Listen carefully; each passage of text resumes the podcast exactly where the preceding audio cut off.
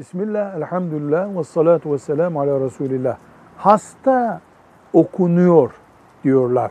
Doğru mu? Evet.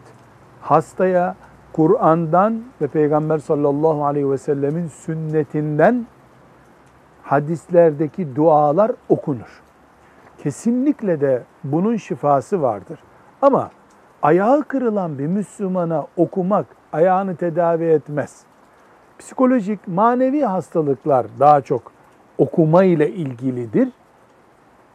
Cin tasallutu gibi şeylerde de okumanın faydası vardır.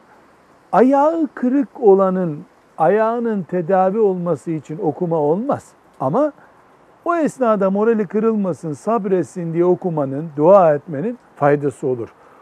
Okumayı, Kur'an'dan ve sünnetten okumayı şifa ve dua kabul ederiz ama bunun sömürüsüne de dikkat ederiz. Bu bir ticaret olduğunda anlamı olmaz.